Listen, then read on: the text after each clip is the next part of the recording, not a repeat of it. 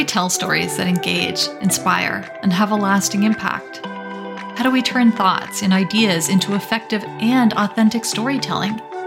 How can we use stories to make a difference in our work, lives, and communities? I'm your host, Camille DePutter, and together we'll explore what it means to tell stories with heart.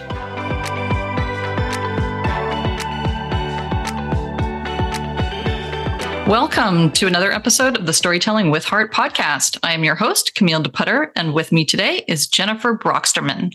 Jennifer Broxterman is a registered dietitian and founder of Prosper Nutrition Coaching, a world class nutrition certification for gym owners and coaches.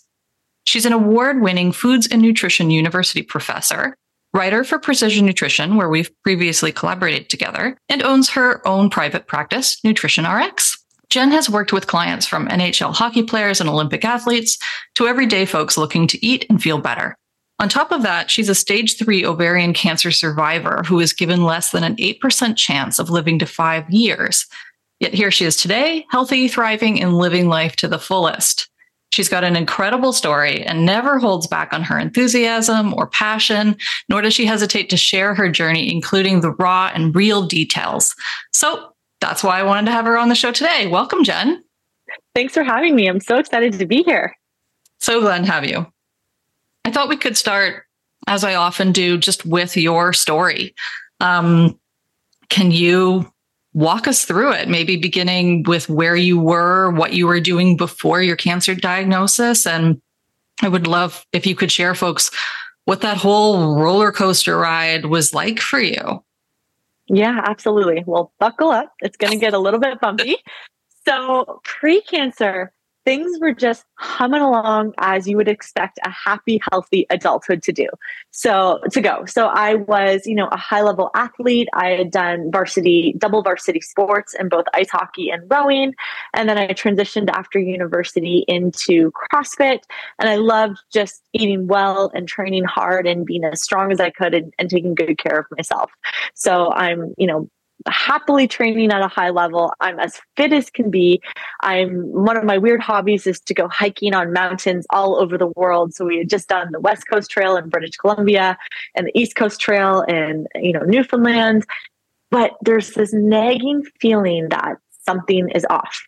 And but you are made to feel crazy or like a hypochondriac because for someone that is a registered dietitian and competing at a high level and fit and lean and I don't look the part with air quotes. And I, I really hate that looks have to come into the healthcare that you're provided or how people are judged or had healthcare withheld from them. That happened to me. And so around 29 years old, I had my first inkling that cancer might be starting, although in my head, why would I think cancer at age 29? And I go to my family doctor, and reproductively, my period is a little bit off at that point. I know I'm eating well, I have enough body fat, enough dietary fat. I was like running through my checklist of, you know, what could be connected. And so I get a pap test done in, you know, good due diligence, and it comes back inconclusive, abnormal. So I follow up with the hospital to do the three pap tests in a year. And they tell you no news is good news. So if we don't reach out to you, nothing to worry about. So no one reached out to me. I continue living my life, but I'm starting to get a little bit sicker, a little bit more upset stomach.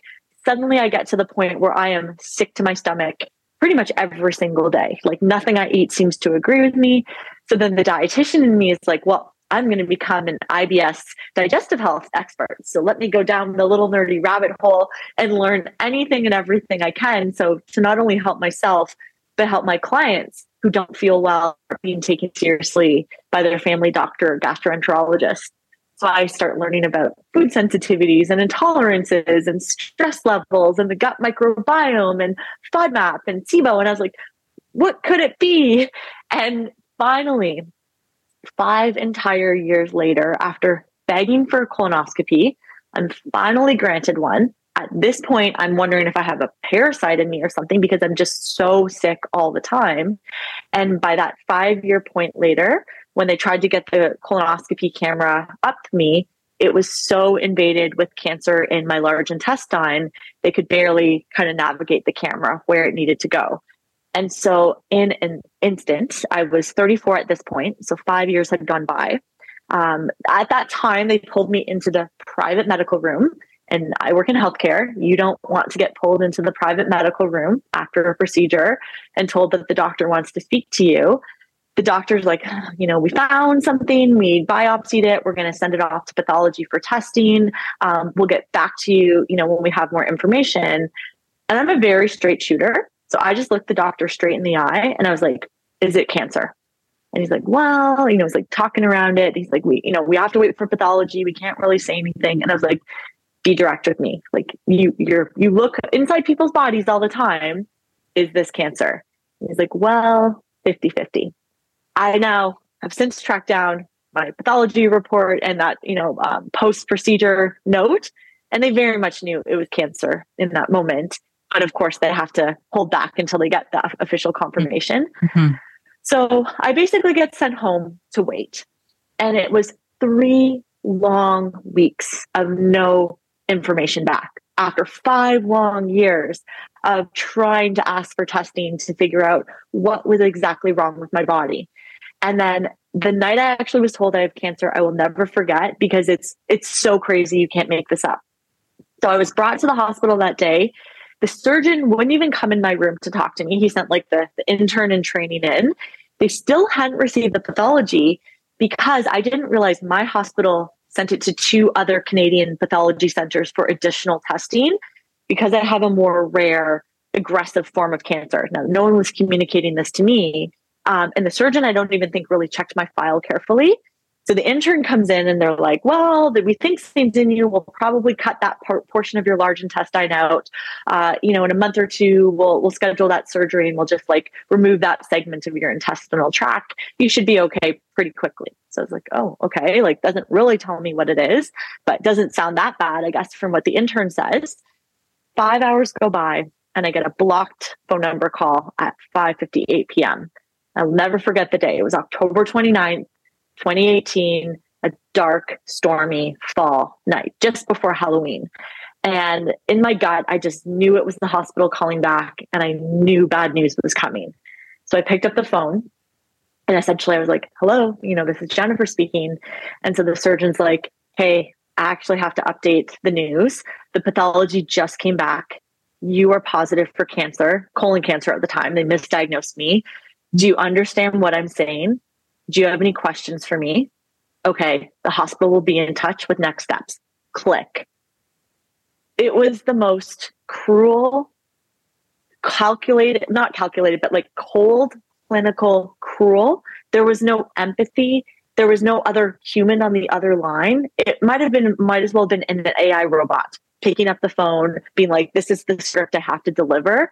And, and then again, leaving me with no clear next steps. Um, and I always go back to this Brene Brown quote of clarity is kind, lack of it, un- lack of clarity is unkind. And that was just such an unkind way to be told your whole life is changing at 34.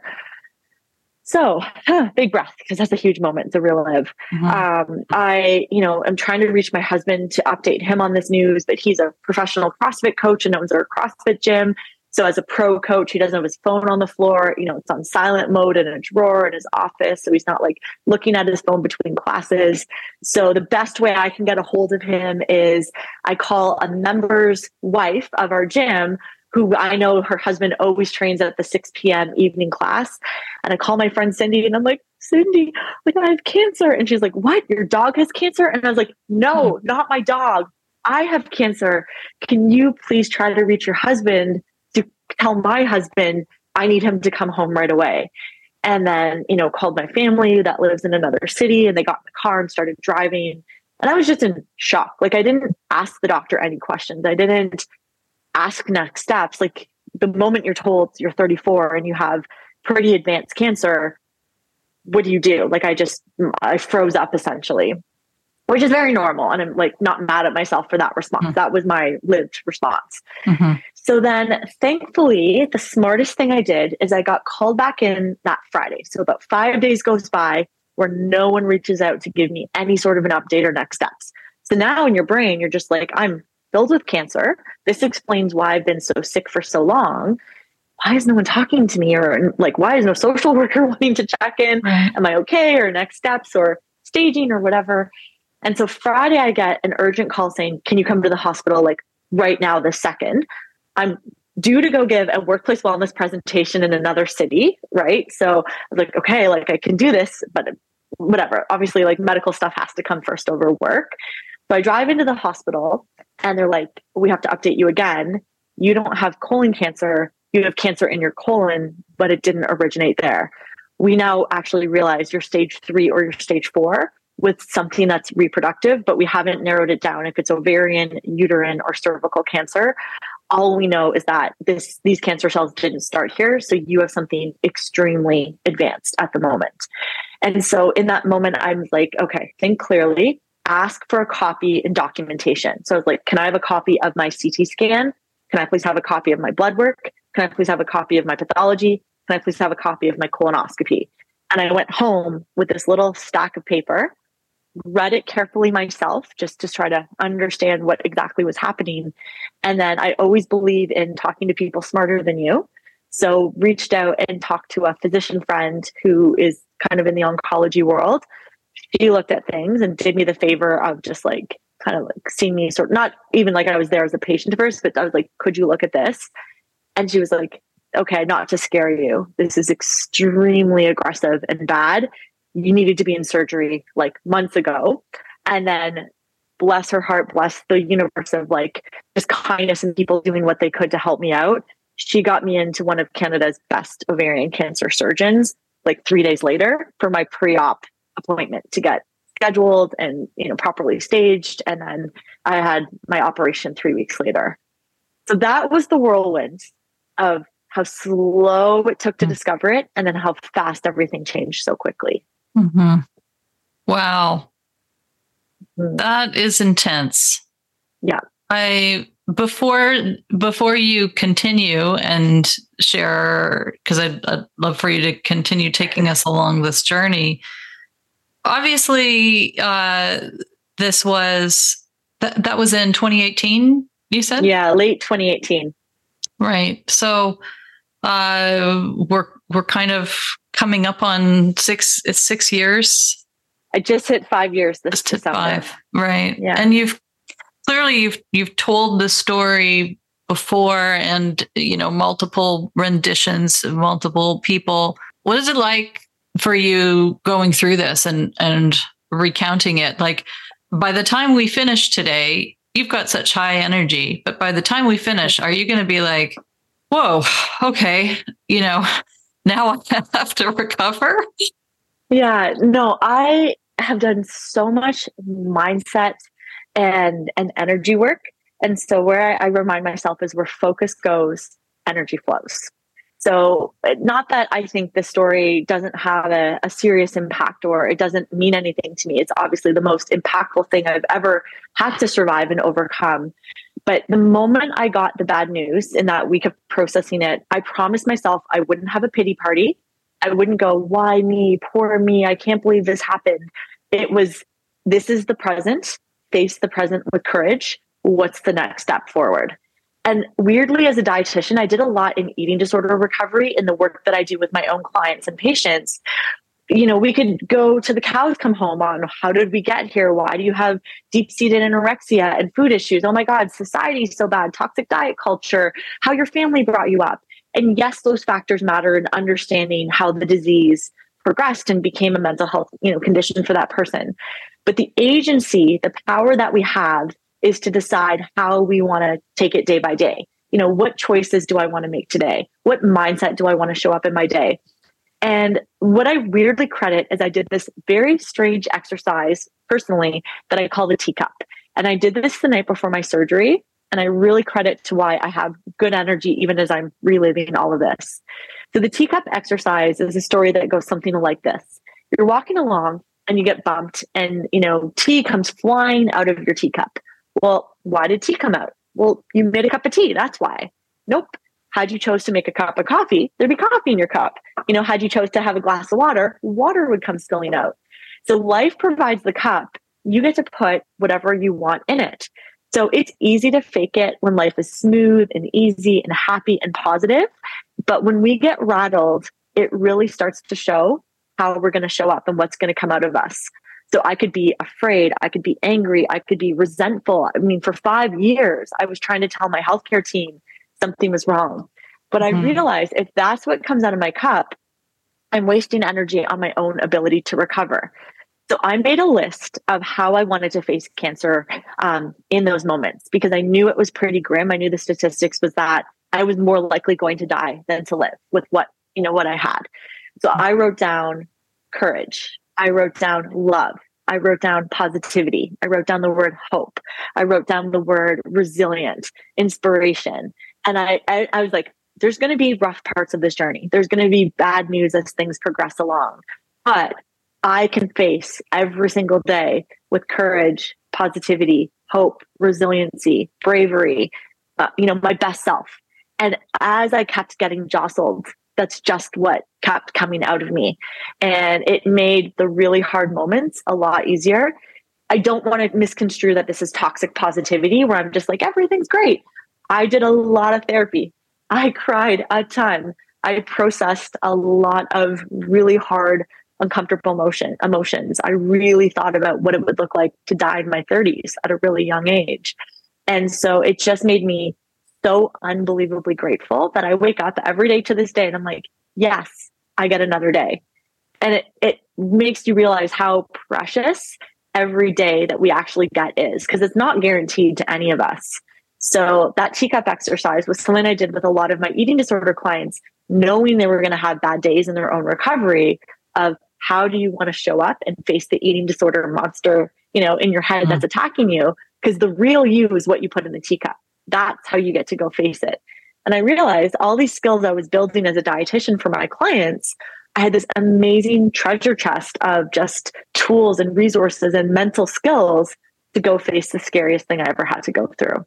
Mm-hmm. Wow, that's incredible. It really, it really is inspiring, and it's uh, it's amazing to hear you to hear you talk about it continuing to come back to mm-hmm. that yeah so so continuing on then tell us how things progressed what happened well, it goes it goes actually from bad to worse before it gets better so i you know get diagnosed october 29th and I'm in for surgery December the 3rd. So just a few weeks later. Um, starts off with an attempted epidural in my back so that I would have some pain management when I wake up. Obviously, you're under anesthetic when the surgery is happening, and they can't hit the right spot in my spine. So I'm in this like excruciating epidural procedure and I'm like, don't cry, don't cry, like hold it together. So I get wheeled in in front of this like pretty gruff, scary surgeon being like, hold your emotions together um, which again, in all honesty, going back, I probably should have just cried. It hurt that badly, but I was just like trying to be brave. So I go in for surgery. Obviously, you get knocked out. And I guess my operation was about four to five hours. I don't know going in how bad the cancer is or what they're going to take out. So it's a complete surprise when I wake up. I also don't know if I'm going to have a functioning GI tract or a colostomy bag on the outside where like your your digestive waste obviously has to be cleared via a bag outside of you. So I wake up and I kind of like groggily look down and I'm like, I don't see a bag. So maybe that's good news. Like everything's still on the inside. But I look down and I've got an incision from basically my rib cage to my pubic bone and about 32 staples and stitches all the way down. And it's just this gnarly long, you know, scar, kind of like tip to tail.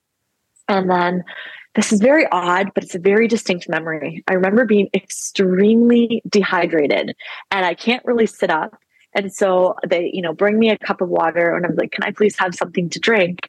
And then I, I can't like physically have the abdominal strength to like move myself. So I was like, I'm so sorry. I don't mean to be like high maintenance. Is there any way to get a straw? I can't reach the water to drink it.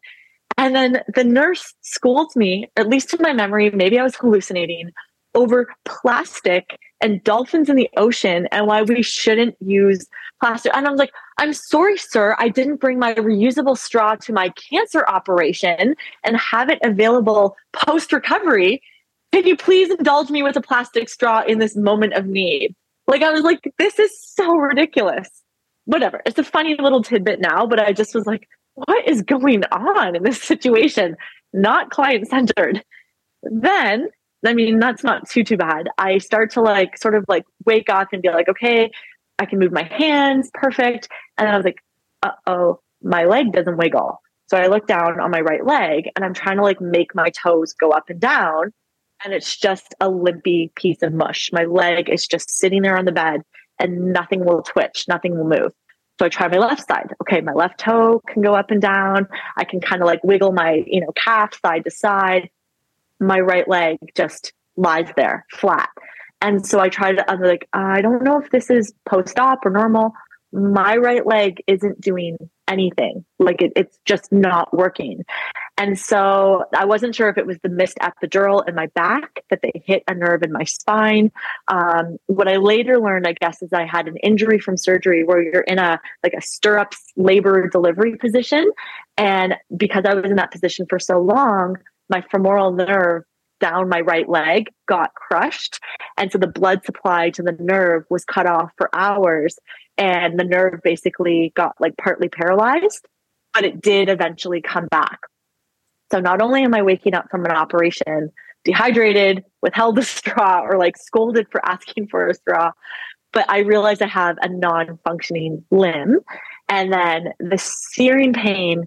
I mean, I'm a tough athlete. Like I can I can sit in the pain cave and, and do an okay job there. This was like 1000 out of 10. So I have three things of rotating pain my incision is just so unbelievably sore from all the tissue layers they cut through and having your entire abdominal cavity opened up and closed back together. Then the damaged nerve, think like physiotherapy when they attach the electro pads to you and they turn up the electricity and it shoots like pins and needles through you. It was like an ice pick on fire with pins and needles at like maximum electrocution intensity. So my leg just felt like hot fiery pins and needles that never ever turned off. And then physically, where my intestines, uh, two different parts of my GI tract were cut out and sewn back together, it felt like raw battery acid going across the internal intestinal wounds. It, I just remember doing an athletic thing where in competition, I'd be like, okay, like just one more round, or like just breathe, just five more reps, you can do it. And I remember counting myself through one minute at a time, being like, this is so painful. Okay, one more minute. Like you can do one more minute. And then they do hook you up to like a morphine or some kind of like very heavy drug. IV pump. But every time I pushed it, I basically got really nauseous, almost like an allergic reaction to the medication. Mm-hmm. So it made me dry heave or try to throw up. And so on the incisional wound of 32 staples, where your abs are contracting trying to vomit i was like i can't even take the pain medication because this is more painful. So i just lay there and i think i just had like tears streaming down my face and i can't move my leg i can't move out of the bed. I'm in a diaper like eh, you know your your high capabilities is you're just diminished to you're stripped of everything and I just had to lie there and endure the pain. Like that actually feels really emotional to relive because it was uh-huh. just the hardest couple. Like, and I was in, ho- in the hospital bed for a week, so it's a little embarrassing. But they wouldn't give me nutrition or food until I could pass gas. So they basically mm-hmm. needed to see that air could come out to put stuff in the top end. I wasn't able to get gas out of me. Um, my surgery was Monday until Saturday morning. So my body ate my lean muscle over a one week period. I think I lost 15 pounds the week I was in the hospital. I was I was like, please, I know there's registered dietitians who work at the hospital. Like, give me IV nutrition. Like, I need protein. My body is eating itself. And they just were like, nah, you're like not a high priority case. So I just had to lay in the hospital bed, not being fed, in excruciating pain. And I just was like left there until I could basically get a fart out of my body, which hmm. took a full week and a couple, days, like a week and a bit. So that was and the most horrible week of my life. And then I had, I remember having like two hospital, you know, roommates, and we're all in pain. We're all post op from some form of like very serious operation. I have a lady beside me who doesn't speak English, and she is just screaming bloody murder at the top of her lungs. She's in so much pain. I'm in so much pain. I'm trying not to dry heave. Like it's just, it's from a nightmare. It's from a horror mm-hmm. movie, what mm-hmm. that week was like. it's almost a bad dream reliving it now. It's mm-hmm. like, was that real life? Is that actually what I endured? And I don't know how I had my mom and dad who came to visit me. My husband was there. This is the year pre COVID. So they could be in my hospital room and hold my hand and, you know, like just rub my arm for, for support. I don't know how I would have got through that with no family visiting me. Mm-hmm. Like I just am so grateful it was the year before all the lockdowns because I thought that was the worst it could get. And I guess there's a level even more worse than what I had to experience. Yeah. Yeah. Indeed. Wow. That I, am so sorry that you had to go through all of that. What a nightmare for certain. Yeah. Can you then, you know, I know it's it's sort of a, a lot to to jump over, but so how did you go from that surgery through a, a period of recovery? And yeah. were there were there additional surgeries? Were you able to recover from there? Like how how did you get from that incredibly low moment to being so so healthy and and you know still still here today still still thriving yeah well there's a great quote in the weightlifting world, which is stronger people are harder to kill. And I very much stand by that statement. So right away, I go into like, what can I do? Because again, I, I play this game with my clients. There's three circles. There's a green circle of full control. There's a yellow circle of some control, or you can influence but can't fully control it. And there's a red circle of no control. And I actually play this as a mental basketball game. If I'm dribbling a red basketball of no control, I'm never going to get a swish. I'm never going to get the hoop or the basket. So I started to look for these green basketballs of full control. So I did in hospital physio and I basically went home with a walker where I had one good leg, two good arms, and I dragged my limp right spaghetti noodle leg behind me, but I had three strong limbs to make up for the one limb that couldn't carry its weight. And then I contacted my neighbor ahead of time, and I live in a very cute little street of tight knit neighbors. And I asked if she could go out to like a shopper's drug mart wellness store. And I was like, can you go buy me the walker that I need so I can start to walk around my house and rehab my leg? And she's like, no problem. So my neighbor went out and bought me a walker before I got home from the hospital. We coordinated uh, how to get a hospital bed off our main floor since I couldn't physically sit up with my abs. So I had a hospital bed that could like lift me up and down my mom and my husband took basically 24 hour shifts because I couldn't even walk by myself. I couldn't go to the bathroom by myself. I couldn't shower. I couldn't feed myself. I was a little helpless baby bird in a nest. So we, I basically had my mom and my husband plus some friends that helped out who basically just took care of me and brought me scrambled eggs. And I had dietitian friends make me like high protein soft muffins that were easier to digest. And my entire CrossFit community came together and I'm such an athlete at heart. And I was like, I'm going to teach myself to walk again. Like, just you wait, it's going to come back. And I had to be physically driven to the gym because my driving leg, the right leg, was the one that didn't work. And so members would come pick me up. We'd put a big blanket across my abs to strap me in with the seatbelt because it was so painful to have anything touch my abdominal cavity. And they would drive me to the gym. And sometimes I could only go for five minutes. And I would walk with my walker around the gym with my dog, Carly, who just walked by my side. And my whole gym cheered me on, just like I was finishing a CrossFit regionals workout.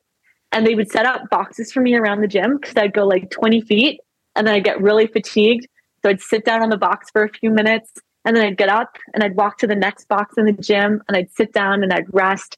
And so I just slowly worked on building up my endurance of getting my strength back. At the same time, I went real nerdy. So I used to actually be a cancer researcher in university. Um, I love going into PubMed and geeking out on the science and the data. So I started to read every single ovarian cancer PubMed article I could find. Well, real humans do this research and write these articles. So I'm not afraid to just put myself out there. And I started looking up the actual researchers of this material and finding their academic info on the university or the hospital website. And often you can track down their email or their department phone number.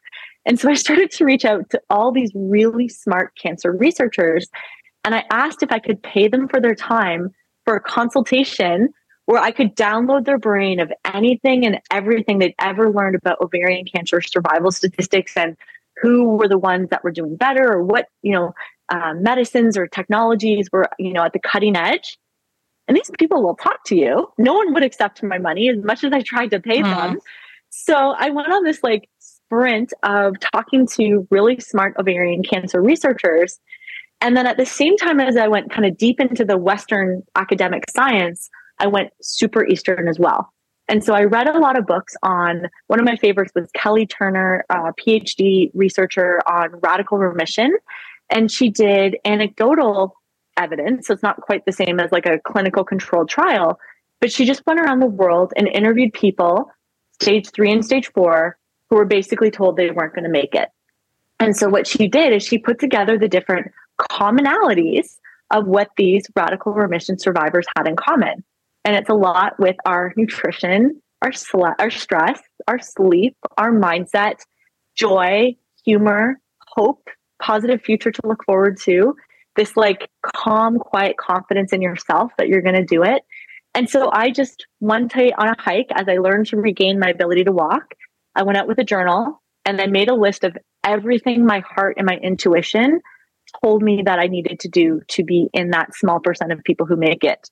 And then I wrote this long list of things around my nutrition, my stress, my sleep, my mindset, even to the extent of like practice deep forgiveness, forgive and release the bullies, you know, be okay and be at peace with dying, but have a strong belief I'm, I'm still going to have a good chance of making it. And I just look at that list every single morning when I wake up. And I tried for that year to do, you know, as many things on that list as I could. And within five months, I did a full on PET scan. They couldn't find one ounce of cancer left in my body. And they actually didn't believe the scan results the first time happened. But I've since had a second PET scan, also come clear, and I've had 23 clear CT scans in the last five years because I still get scanned every three months. It's so high risk of coming back at this point. But I'm I'm in the five I'm in the five year mark and I'm in the eight percent. And that's what I told the doctor. I said, someone has to be in the eight percent. Why not me? Wow. I have chills. I mean, it really it's it's it really truly is an incredible story. And it's yeah. I, I you can't not listen to it and think about your own life and how to bring in some of some of that approach and that mindset that you used for you know the struggles that we all face and mm-hmm. I, I remember talking to you I, I can't remember when it was but somewhere in your recovery and in your determination to be within that 8% and one of the things that you had said at the time was like, I don't, I feel like I have all this stuff in me. Like I have all this knowledge, I have ideas, I have messages that I really want to share and, and live and impart to the world. And I don't want to die without getting the opportunity to share that.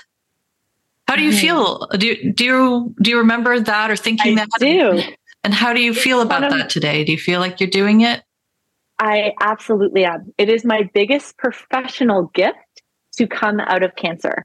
So, kind of pre cancer to post cancer. Pre cancer, I had sort of two roles I was juggling between. I was a foods and nutrition university professor, and I loved it. I had my first year students who I was inviting into the world of university and making nutrition really fun. And then I had my third year class of really advanced sports nutrition and those people that were hard charging to be registered dietitians and wanting to work with high level athletes. Like I'm so passionate about both topics. And then on top of that, I had my own private practice, Nutrition RX, where I was basically taking the research and then doing it in the everyday counseling of working with real people to just help them have a better relationship with food. And as I was going through one of my Reiki, like energy cancer treatments, which I had never done anything like that prior to cancer, there was this vibration that started to happen in my throat. And this thought would not leave my brain. And the thought was, you're playing too small. You are now ready for a bigger stage.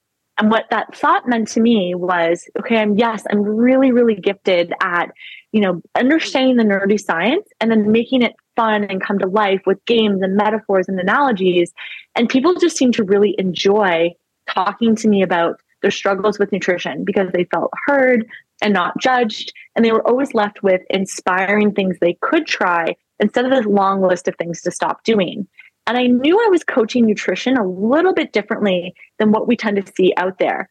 And so that push from my voice box vibrating and being like, you're playing too small was I didn't know in that time if I was going to live or not. So I just wanted to get on camera and at least start to record some of my silly metaphors, some of my games, some of my coaching activities, even like the basketball one of like, is this a green colored basketball? Is this a yellow colored? Is this a red? It's just a different gamified way of saying, are you obsessing about things out of your control? Or are you empowered in taking action and getting swishes and you know uh, points on the scoreboard for direct things under your control you can use to make your life better? And so I just created this database of videos of all these funny things I was doing privately. And I thought, kind of thought, okay, selfishly, this is just a great training bank for my dietitian team. Because if I have chemo, if I'm unwell, if I have to hire a new team member, I'm on camera, sort of being able to gift them these coaching metaphors and skills. Then enter the pandemic. Everything goes on lockdown especially in Canada, our gym industry was closed and, you know, not open to the public for a long time. And so I was running our nutrition program inside our CrossFit London facility. And our nutrition program just exploded through the pandemic because people didn't have capacity to do the traditional stuff. They didn't want to follow a strict meal plan. They didn't want to have yet one more restriction imposed on them. And so, mm-hmm. what started to catch on was this style of nutrition coaching we had always done for years, which was very empowering and about like forward movement of what you can do abundance mentality of adding more good and not scolding you or shaming you over the bad, people just latched on and they're like, this is the kind of nutrition coaching I need with my life on fire right now. And so we just grew, outgrew our capacity. And then suddenly I was starting to get these quiet little requests from other CrossFit gym owners. And they're like, we have no ability to make money, our gym is closed, but we've been following you. Your nutrition program in house is like blowing up. Can we, we know you have this little training program. Can our coach just go through it? Can I just like sign up my coach to like follow you guys around online and see what you're saying and doing? Because we have a nutrition program, but ours isn't very good. I was like, yeah, yeah. Like if you're struggling, I'm happy to help you. I ha- like I said, I built this library, and so like one gym went through it, and then another gym went through it, and then another gym went through it, and I was like, oh, like there's actually a business here. And so I, I re-recorded it to a higher level and that became my Prosper Nutrition certification, a complete accident. But now I feel like I'm playing at that bigger stage because it's not just me doing all the one on one nutrition coaching. I actually get to help coaches elevate their skills and share this with their own community. And I get to fight eating disorder diet culture right from the core inside and spread goodness out to the world. So that yeah. feels really special. And I don't know if I would have done that if I didn't have cancer.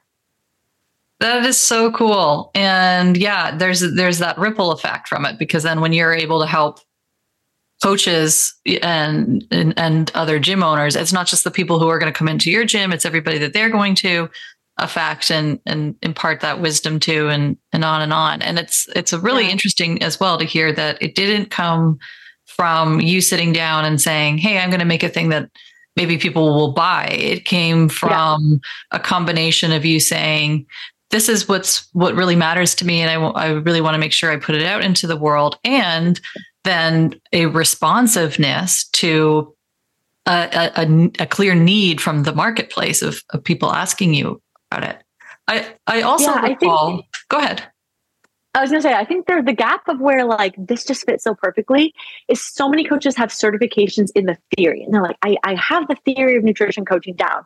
I understand motivational interviewing or client centered coaching. And they're like, but why isn't my program growing? Or why am I stuck at five clients? And I was like, oh, like, cool. If you already have the theory, now here's all the action steps. Here's all the games. Here's the real on the street stuff that I'm like, this is what I actually say and do when I have someone. And they're like, oh my gosh, I have such a bigger library now of metaphors, stories, games, ways to explain carbohydrates, ways to get into the energy systems that aren't overwhelming and too scientific. they're like, ah, you just, I have this gift of making complex science fun and easy to understand.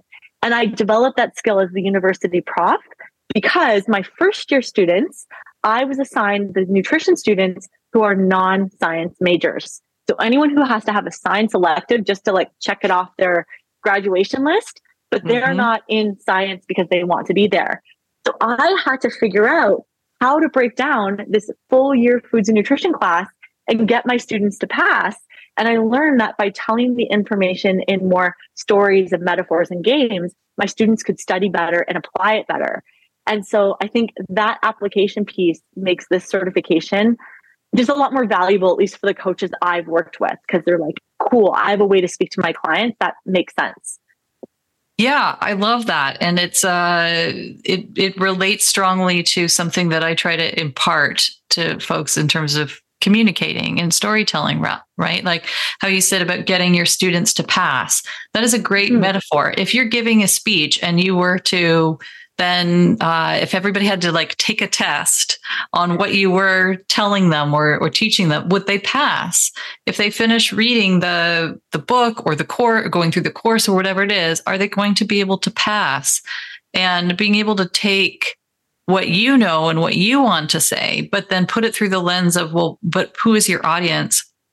Where what is their starting point? What matters to them? What's relevant to them? What previous background or education or experience do they have? What is the lens that they're seeing this through? And then how do you take what you want and sort of put it through that that funnel to be able to then relate to them? So I think that's such a core um, storytelling skill as well as a coaching skill. Hmm. Yeah. Very true.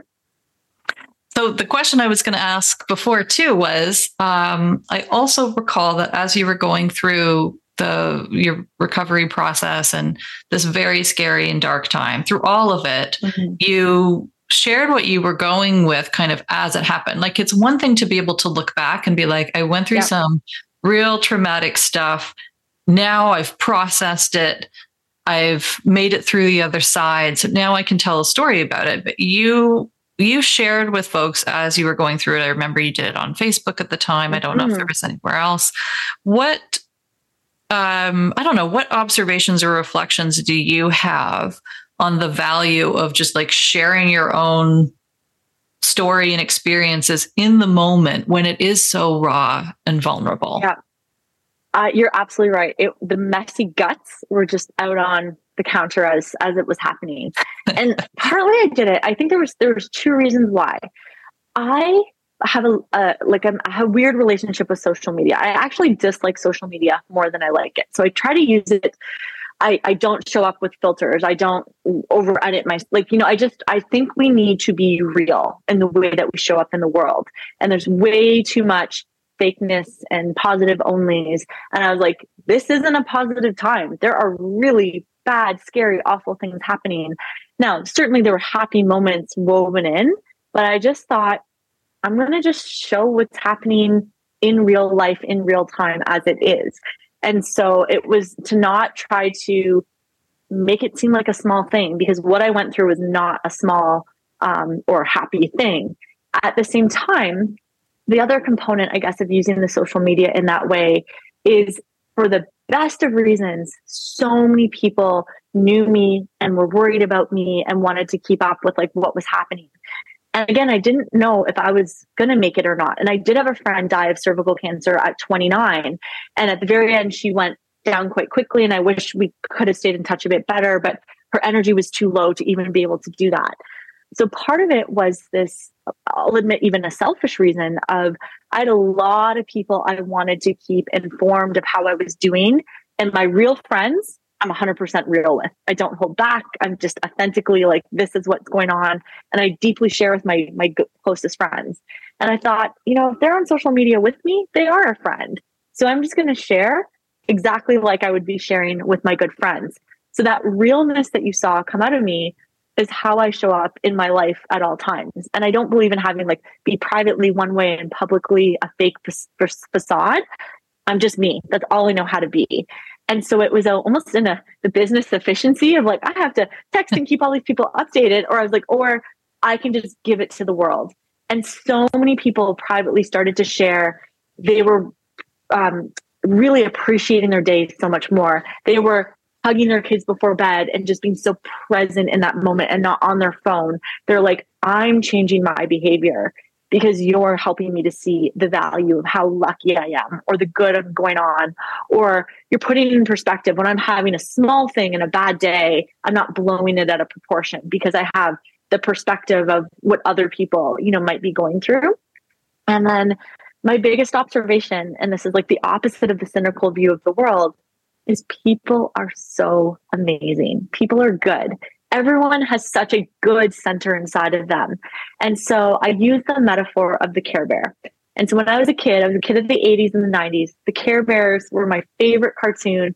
I slept with the little cheer bear every night. And my favorite thing is that rainbow blast that comes out of their belly. They just share their love and their goodness to make the world better.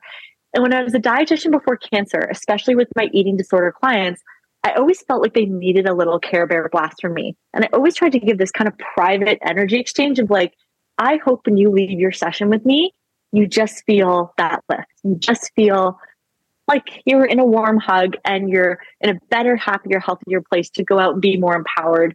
You know, I'm not going to do the decision making and the, the agency change for you. That that falls on your shoulders. But I'm going to be your biggest supporter through this. And what was so cool is I'd been just doing Care Bear blasts for years, privately in my head to others. And it was like every single person in my life linked arms and like, this is where I get really happy mm-hmm. tears. Mm-hmm. Care Bear blasted me with their love. And they're like, Jen, we don't want to lose you. You need to be here still. Like your purpose is not finished yet. And I just through social media and, and in real life, I actually could feel people sending love and thoughts and prayers. And whether we can prove it or not, this is my lived experience. There were days where I could feel like a Rice Krispie popping, tingling, dissolving sensation. And I was like, someone is sending me love right now.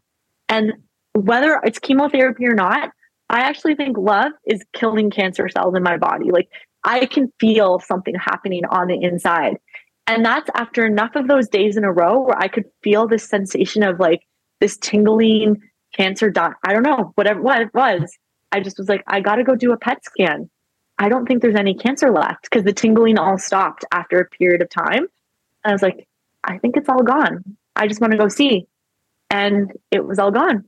So mm. I don't know. Like it sounds absolutely nuts, but it's so beautiful. It. Have you used your story to then help other people in your coaching, in your coaching of coaches? Like, how do you use your story today? Yeah, I mean, podcasting is probably one of the biggest ways. It's always, I think, where the podcast host wants to go. And as you know, I'm very open and I don't mind talking about it. So it allows me, for those that maybe didn't get to come along the journey the first time as I was going through it in, in real time, the me reliving it back and sharing the the hard parts the joyful parts the the messy parts maybe you got a lot of value in these you know 45 50 minutes that we've been talking. And again i get to share that perspective that life is so precious and to not take any any of the good stuff for granted but also we can do hard things. You can go through hard times and ask for help and and lean into the skill that you've already been building and you're going absolutely to come out a better, stronger version of yourself. So it's a nice reminder of like the light and the dark in hard times. And I always think about like for a tree to grow to great heights, it has to plant deep roots. It can't have shallow roots and be the tallest tree in the forest. So when it's really painful, those roots are just going deeper to ground you. And then you're ready to explode to the next level of the best version of yourself. So podcasts are, are one way that I get to, I think, sprinkle some of that that wisdom that I had to learn at an earlier age because of a traumatic event. Um, on my bucket list is to apply to do a TED talk, and I hope I can again be on that bigger stage and and share this story in in some way or another. And inside my certification, a lot of the mindset games I used for the resiliency piece because when we're making a big lifestyle change, you can come in with all the motivation in the world. And then I always say motivation is our fickle friend. It RSVPs yes to the party. It may show up, it may not show up. It, it's pretty flaky. But if we can connect with our deeper why and that resiliency piece, we are much more likely to find the right tools and support systems to still continue forward even when the going gets hard. So I really kicked that into the certification. And I don't know if I would have had that level of mindset, um, coaching and games and metaphors had I not had the cancer experience going into filming the material. Yeah, yeah. for sure. And it also it it comes with a lot of um like sort of weight and I don't know credibility, believability mm-hmm. too, because you have been through it. So you are a real example of like this stuff can sound really nice when it's on Instagram or you know a little quote on Pinterest or something like that or a magnet yeah. on your fridge but it's another thing to have to to really dig into it and live it and practice it when you're dealing with things that are that are very hard and very daunting and you're and really challenging you to to your core mm-hmm. before we yeah. That's very nice of you to say that. Thank you. Of course. Before we wrap up, then, um, do you want to just leave listeners with like a little bit of a, a reminder about where you're at or what to find, where yeah. to find you and where to go if they want to learn more or dig into more of those stories and materials that you have to share? Oh my gosh, that's so kind of you. Well, my first gift I just want to leave the world is a whole bunch of freebies. So, like I said, I got on camera and just wanted to share some of my favorite coaching metaphors and games. So, I have a completely free nutrition masterclass. You can be a coach, you can just be taking it because you like healthy eating. If you go to prospernutritioncoaching.com slash freebies, it's right there on the top and a whole bunch of other like healthy snack freebies, like just a whole bunch of goodies you can help yourself to. And yeah, if anyone wants to keep following along, I'm still updating my my friends and family on this journey. So on Instagram, I am at prosper underscore NC. And uh, yeah, my website's prospernutritioncoaching.com. My email's on there. If you just want to email me and chat, reach out at any time. Well, thank you, Jen. Thank you for sharing your story, your heart, your passion, your enthusiasm, your honesty, all of it. Thank you. Thanks, listeners. Thanks for listening to the Storytelling with Heart podcast. Want to turn your thoughts into leadership and your ideas into words that make a difference? Find me and discover more free resources at www.camilledeputter.com. While you're there, don't forget to subscribe to my email newsletter where I share stories, free tools, and other storytelling guidance. And never forget, your story matters.